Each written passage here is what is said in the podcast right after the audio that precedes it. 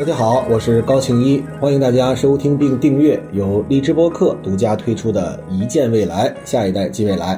这一期呢，我们续着上一期接着讲，我们聊到了电动化汽车、网联化汽车和智能化汽车这个话题。在上一期里面呢，我简要给大家介绍了一下这三个概念的不同。比如说，这个电动化的汽车实际上是说车的这个能源，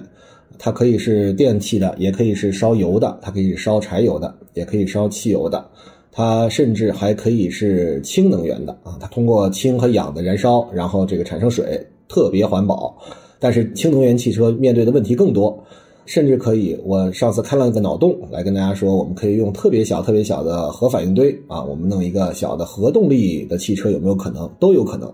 它只是一个能源的问题，我们用什么样的能源来驱动这个汽车？但是第二个概念就是智能化汽车，智能化汽车的概念实际上就是我们在车的这个除了我们平时的家居空间，就是我们住的地方。还有我们的办公空间，就是我们日常在写字楼里面或者在工厂里面办公的地方以外，车未来是我们出行的第三空间，而这个第三空间里面的智能化，实际上就是所谓的智能化汽车的战场。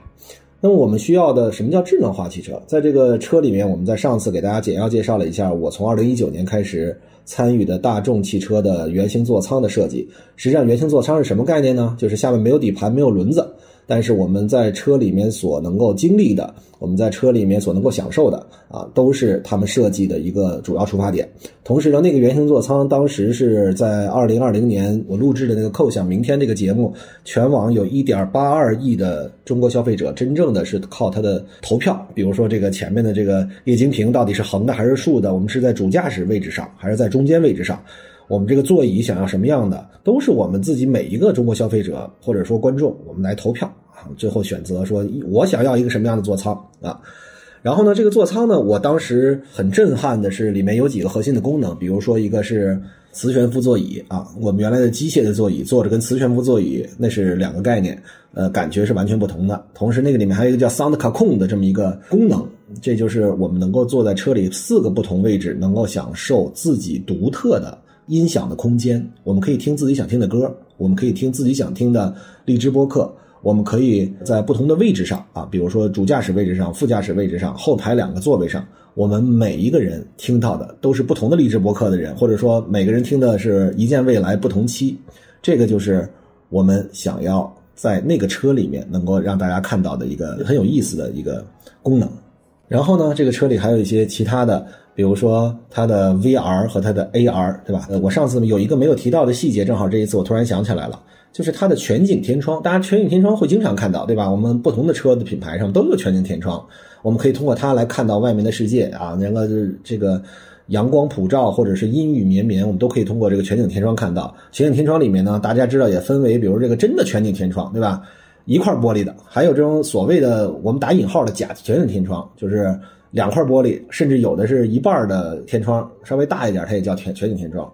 但是在那个圆形座舱里面啊，我看到的全景天窗，第一是一整块玻璃，第二这块玻璃你不仅可以看到外面，同时它还可以作为一个投影仪的幕布，这个事情是非常有意思。就是这个玻璃它还可以转变为一个幕布，也就是那个座椅是可以躺平的，那你躺在这个车里面看着上面这个全景天窗，就是在看一个电影。这个投影的空间可要比我们能够想到的任何一个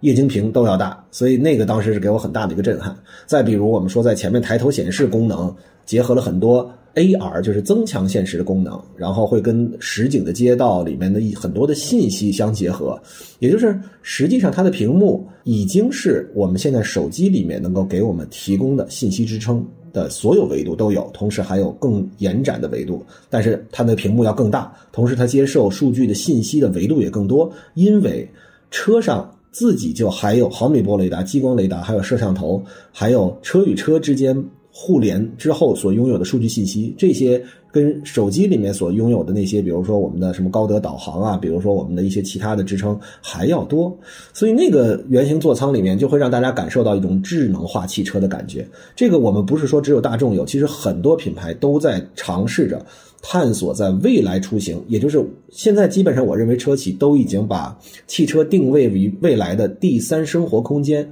已经不简简单单是一个有四个轮子能把我们从 A 点送到 B 点这么实现一个简单功能的工具，而是一个。呃，它是一个空间，在这个空间里面，我们在正常空间里面能够干的事情，我们就尝试着塞在这个出行空间里面去。同时，还有一句非常重要的话，我在上次应该说了，我在这次又想强调跟大家说，未来出行车的这个第三空间，也许在特定的时段里面，就是我们接入到这个互联网和移动互联网的入口。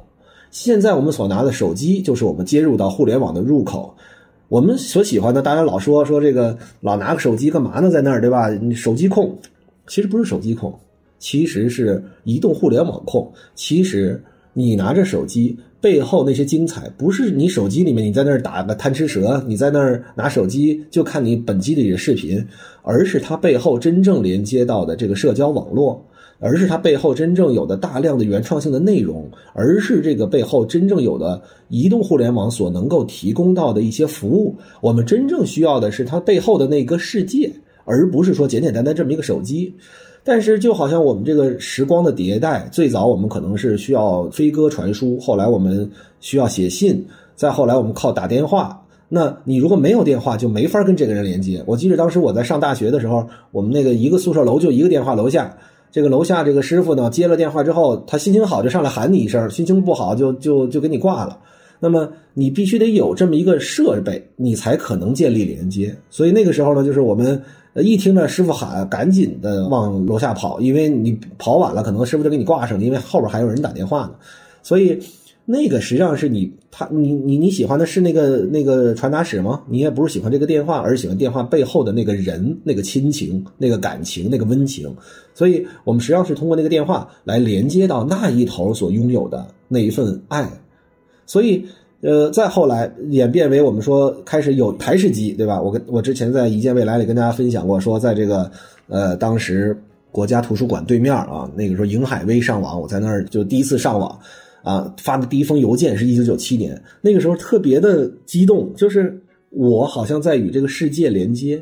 所以那个时候你必须得有一个电脑，还得能连着网线，这就是一个呃你能够与这个世界连接的设备。后来我们宿舍里面大家都买电脑，对吧？一个宿舍里面好像四台或者八台电脑。后来呢，我们开始做毕设，就已经有了这个实验室，在实验室里面，我记得非常清楚，当时那个电脑里面。这个下各种的歌，然后呢下各种的这个电影，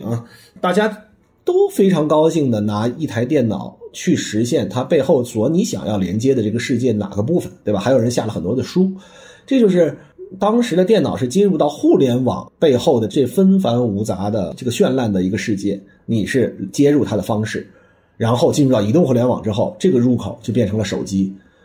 所以我们可以总结一下，其实你看，在过去所有的这些设备里面，都是它背后所要给予你的一些服务、一些信息、一些娱乐、一些连接，这些其实才是真正你所需要的。为什么要有这样一个设备？而在未来或者说近未来，很多的出行厂商已经发现了，我们在第三空间里面的需求会越来越多。无论我们是不是能够做到我们刚才所说的电动化、智能化以后的第三个化，就是网联化，能不能可能？网联化。其实就是我们在上次用了一个词，叫做不是每一辆车的局部最优，而是所有车的全局最优。就是不是说我们每一个人开着车，呃呃，这个东并线西并线，然后一会儿加速一会儿减速的，为了更快一点到达。实际上这个好像就是离散数学里的一个一个概念，就是实际上大家可以看，你就那么疯狂的开车，也不会早到多少，因为这个交通是一个系统性工程，是一个全局最优才有可能让所有人都到。就好像说，呃，比如你说北京。东边到西边，你要比如就走四环，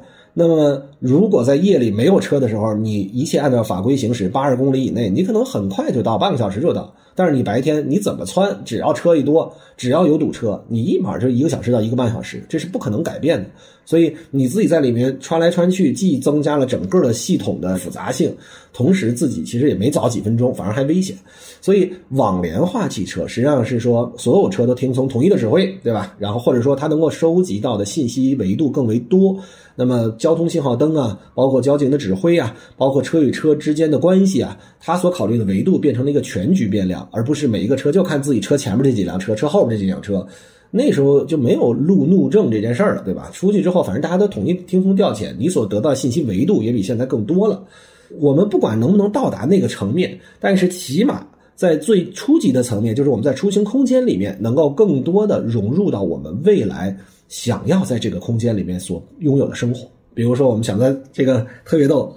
那个节目里面，我们在那个车里面可以唱卡拉 OK。我不知道大家有没有这个感觉，就是车里面的音响啊，其实就好像为什么我们都爱在浴室里唱歌一样，它相对密闭，然后呢，音响又起码最差的车也有俩喇叭吧，对吧？这个它起码有很多的喇叭啊，然后给你的一个很好的视听感觉。那么未来的出行的这个第三空间车里面，其实可以唱歌了，对吧？可以看电影，这是毫无任何疑问的，对吧？以后汽车电影院还需不需要在？那么大的一个空间里面，然后大家车调频到一个地方听，然后看一大屏幕。当然也有可能，因为那件事情是一个更大屏幕的选择，对吧？但是你在车里面，我刚才给大家提到了，你的全景天窗其实是可能会变成一块幕布，你也可以去看。所以未来出行里面，车是有很大的一个想象和发展的空间的。所以我们刚才说，未来。电动化、网联化和智能化会成为汽车产业的发展潮流。那么，在上次我还给大家一个数据，叫做二零二五年的时候，中国智能汽车的拥有量可能达到两千八百万辆，这是一个非常多的一个数量级。那么，在上一次我还给大家一个定义，叫做什么是智能汽车？那么，智能汽车实际上就是智能移动空间，对吧？然后呢，它还有智能网联。啊，就是我刚才所说这个网联化，就能够有交通信号灯啊，以及在全局的角度知道交通它是一个体系，不仅仅包括每一辆车，还包括比如说自行车啊、行人啊、路面的其他障碍啊。通过这样的能够搭载先进的传感器，它是通过传感器的装置，然后呢还要运用人工智能的技术和算法，实现自动驾驶啊、辅助驾驶啊，甚至无人驾驶这样的功能，它逐步实现智能互联空间的一个新一代汽车。那么上一次我跟大家提到的，为什么我会详细说这个事儿呢？就是我一个朋友买了一辆这个这个理想理想的那个 ONE，呃，我们也给大家介绍了国内其实这个三个主要厂商，一个是蔚来，对吧？一个是理想，一个是小鹏汽车。然后呢，国外就有这个特斯拉。那么上一次讲到这儿，我们基本上就讲完了。那么这一次呢，我们主要来给大家每一个都分析一下。比如说，首先我们说特斯拉，特斯拉的发展路线和这个产品特点到底是什么？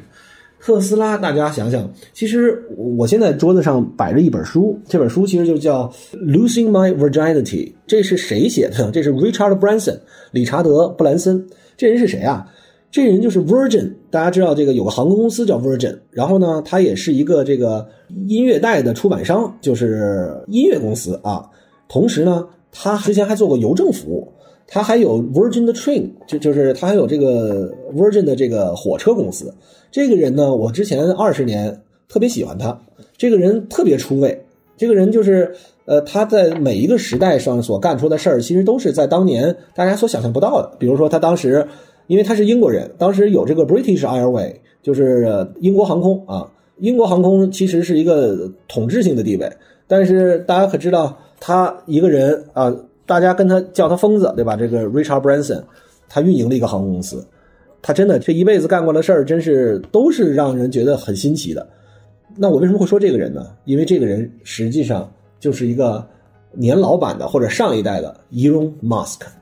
就是其实我觉得我们这个世界从来不乏冒险者，我们这个世界也不乏优秀的创业者，我们也不乏这个世界拥有的。梦想者，其实像这样的人，在这个世界里，为什么大家会知道他？或者大家，比如像我，为什么会读他的自传？就是他所做的事情，好像超乎了我们认知的常理。而 Elon Musk，大家了解他，可能是最近十年或者十几年，他同样被认为是一个疯子，对吧？大家可能会现在说他叫硬核的创新派，因为他的 SpaceX，然后可回收的火箭，龙的火箭也能够回收了，他这个也能够把一辆特斯拉送到太空了。他甚至会想未来要这个做星际穿越，他未来会想说出生在地球，去世在火星是多么酷的一件事情。他还尝试着做过在这个地下弄个大的隧道，然后来解决交通的问题。啊，他还尝试着做了很多很多的事情。所以叫他硬核创新派，我觉得这是一个创始人给予的这个品牌的一个怎么说呢？就是一个最根本的一个属性。特斯拉呢，它所谓叫用软件和智能重新定义汽车。最早特斯拉，我们可以看到那个特斯拉有一个大屏幕，那个时候还没有那么大的屏幕的时候，就好像把一个平板放在一个车里面去。但是呢，我当时很早的时候看特斯拉这个车，我有两个直观感觉。第一个是未来感，就是里面没有那么多按键，对吧？都是屏幕，就像拿一个 iPad 开车一样。同时，第二个感觉就是这车可真糙啊！这个车的那个那个缝隙啊，那我恨不得雨水进来，我都认为它都可能外边下大雨，里面都要下小雨。当然没有那么夸张，就是它的缝隙非常大，做工很粗糙。后来呢，我了解到它应该是。你想，二零一几年的时候，这个车的生产线还是一九九八年、一九九几年的时候，当时丰田在北美的一个生产线，它用的是一个老的整车生产线，但是呢，它在里面放了很多他自己认为不一样的东西，比如说，它这个所谓的原创高科技，一个比如说高镍的、高锌的和高精度的电池管理系统啊，这是一个；还有一个它叫 Autopilot 的自动驾驶系统，这些造成了特斯拉在一入这个行业里面。就会觉得它突然间就让大家耳目一新，然后大家会觉得，哎，这么好的一个未来车怎么这么便宜呢？对吧？哎，这件事情又有意思了。特斯拉还有一件事儿，就是不断的在降价。很多车会说这个我们要优惠最终的消费者，但是特斯拉实际上是，我觉得它叫极限施压。其实它是把它的成本不断的向下降，为了占领更大的市场。那么它这个降成本怎么降呢？其实大家可能会认为它什么优化供应链呀。然后的技术革新呢？还还真不是。比如说，它几次大的降价，基本上是靠它电池厂商的不断迭代。最早它的电池厂商松下呀，然后后来最后的电池厂商，我就不能说名字了，我也没有贬低人家的意思。但是它最早用的电池的价格和最后用的电池的价格，那中间差了百分之二十还是百分之三十，非常大的一个差距。所以它是靠不断的换新的能够承载它的功能之后的。更便宜的替代品来降低自己的价格，当然我们也不排除它确实拥有一些，比如说技术的革新降低成本，但是那些不是这几次大降价所造成的幅度那么大。那么特斯拉到底好与不好？我觉得都是公说公有理，婆说婆有理。我知道的信息是，特斯拉的驾驶方式确实是不同。比如说，它那个动能回收，就是你一抬脚，它就有零点二 G，零点二 G 就是一个呃零点二的重力加速度的这样的阻力，它实际上是把你车的动能，因为你车有动态转为静止，你的动能就要转为静止的时候是有很强的动能的，它它把它回收掉，对吧？这个它不是光用刹车的刹车片给浪费了，对吧？它把它回收掉，所以它自己就有一定的阻力。然后呢，它那个刹车的应用跟脚踏板或者说它叫电门。咱们原来叫油门，对吧？那个的应用是不一样的。但是我们说刚才说这些特斯拉的优势的地方，但是突然间让我想到特斯拉公关的问题，就是，哎呀，特斯拉所处的这个位置啊，我觉得有些人可能错误的理解了对一个公司创始人的神话和对一个公司发展历史和文化的认同，不说明你公司里面每一个位置，或者说你公司在每一个角度。都能用同样的方式去应对终端消费者。我换句话说，你的创始人也许有很强的人格魅力，包括你说，比如说这个美国总统，他可能这个，比如之前的特朗普，他在社交媒体上总是怼人，对吧？但是你不说明你的每一个这个行政机关，你都可以去怼人，对吧？我也没见着他哪个部门就开始对这个大众就开始怼，对吧？哪儿都是一样的。但是他们这个公关部门负责人，我们也不说是谁啊，我就觉得站在一个过于高的和错误对自己认知的一个角度，而且我觉得也许他有他的道理，我觉得也许他有他思考的角度，也许我还没有认知到，但是我觉得他犯了很多公关领域里面和危机公关领域里面常识性的错误，把本来一件呃能够有意义的事儿，最后变成了一个争议，变成争议了之后还没有很好的灭火，最后变成了一个异义，异端的异异议，这个。等于最后给自己制造了很强的问题，这个我觉得真是不明智的一个选择。我觉得他错误的理解了一个创始人给予公司的和公司的职能部门所应该解决的问题。从事情的另一个角度，我们这样再说，我们说，我我给大家一些数据，比如特斯拉这个 app 它的功能和运营啊，它在二零二零年的八月份呢，它的 MAU 啊规模是二十四点六二万。啊，这个特斯拉 App 可以让用户远程访问车辆，还可以有充电桩啊什么之类，查看充电的进展。哎，它还能在驾驶前，比如说我记得是预热，对吧？或者是呃预冷车辆，对，就是当然啊，这个效果怎么样？我觉得大家可以问问周围的特斯拉车主，但是它起码就有这种功能，远程解锁之类的，对吧？然后呢，哦，我忘了说一点，大家知道这个电动汽车有一点大家可能不知道，就是它推背感极强。电动车跟油车可不一样，油车是你得一档、二档、三档，而且油车是发动机在里面，它得这个把油进去，把氧气进去，然后在里面爆炸推动的活塞，对吧？然后产生对外做功，然后它才能推动车向前发展，对吧？那么电动车不是，它可以瞬间达到峰值，也就是电车你真踩猛了，那个推背感是极强的。呃，从某种意义上说，它跟跑车很相像，它很快就输出过来了，所以开。确实开特斯拉或者说开电动车，跟开油车是有不同的，但是公关部门不能说需要培养或者培训用户，你没有这个资格去培训用户。我们再说，特斯拉这个画像是什么呀？就买特斯拉什么人呢？大家知道，六成是男性用户啊，一线和新一线城市的用户将近七成。然后呢，同时这个特斯拉 App 的男女用户比是六比四啊，这刚才说了。那么相对未来、理想、小鹏这些新兴车企来说，性别比例比较均衡啊。一会儿我们可以告告诉大家，这个蔚蓝、理想和小鹏的新兴车企的性别比例是多少啊？男性占更为绝对的地位，对吧？然后呢，这个新一线城市的用户呢，占这个百分之三十点九。城市通勤方面，这个超过六成的用户通勤距离低于十公里。百分之三十七点二的用户通勤距离在五公里以内，什么意思？就是大家还是没有安全感，还是没有人说，我这个，比如说，如果你在北京，你说我我们家住在这个通州，上班的地方在石景山或者延庆，而且我上班地方没有充电桩，你这一趟一百公里，来回二百公里，没人敢这么做，或者说很少有人有这个安全感，大多数人都是说。呃，我记得我当时问我那个朋友，他说我充一次电大概能用一周的时间，这个其实就是他反正在通勤距离之内就五公里，我反正开到那儿我也不用老充。然后我说那你充电需要多长时间呢？他那个是理想，理想的 One，它充电慢充是三到四个小时，快充是一个小时就能充完，就跟充一个手机一样吧，越来越方便。所以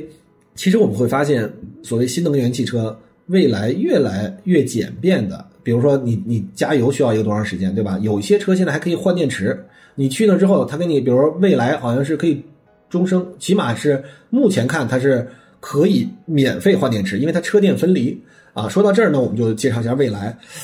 未来呢，它是中国的内地造车势力最早登陆美国资本市场的，然后呢，它还做的是高端 SUV。未来一辆车四十多万，其实很贵的。未来呢，有有有几个，一个叫什么 New House、New Service、New Power，这都是未来这么多年所有的这个服务啊。然后呢，他提出了一个叫 Bus，这个 B A A S 就是 Battery as a Service 这件事情，大家一提这个，大家比如说原来是 SaaS 对吧？这个 Software as a Service 把软件当成一个服务，后来比如说这个有好多这个把什么当做一种服务，这就是一个很有意思的角度，他把电池。就可以车电分离，就是车归车，电池归电池。这个大家理解，就是我们现在的手机都是所谓，如果它是一个车的话，就车电一体，你不能换电池，对吧？原来如果大家在这个三 G 时代用手机的话，摩托罗拉那都是那都是有电池的。我当时兜里揣两块电池，然后那个一个电池没了再换另一块，是换电。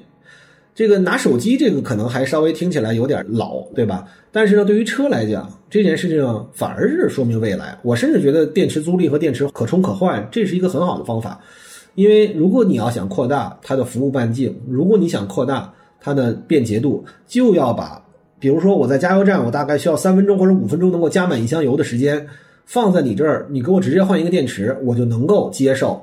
这个汽车当做一个汽油车或者一个柴油车使用的方便程度，这个就降低了很大的门槛。所以我觉得这一点是一个我认为比较比较惊喜的一个角度。然后我们再说第二个，就是理想汽车。理想汽车呢，它的 MAU 是五点四五万啊。理想汽车呃提供了一个有意思，就是所谓的资讯啊交友平台，但是打 social，我个人认为得分场合啊。不一定是车主之间就能够有这样的一个交互。理想大家知道，这个他做理想汽车之前，他是这个汽车之家的创始人，他也是一个持续创业者，所以他身上其实是有这个移动互联网的很深的印记的。然后呢，理想汽车的画像，男性用户超过八成啊，这个而且这个我当时做这理想汽车，我就觉得这里面真是堂好宽。我当时就问了一句，我说这个我这个朋友当时为什么买理想汽车？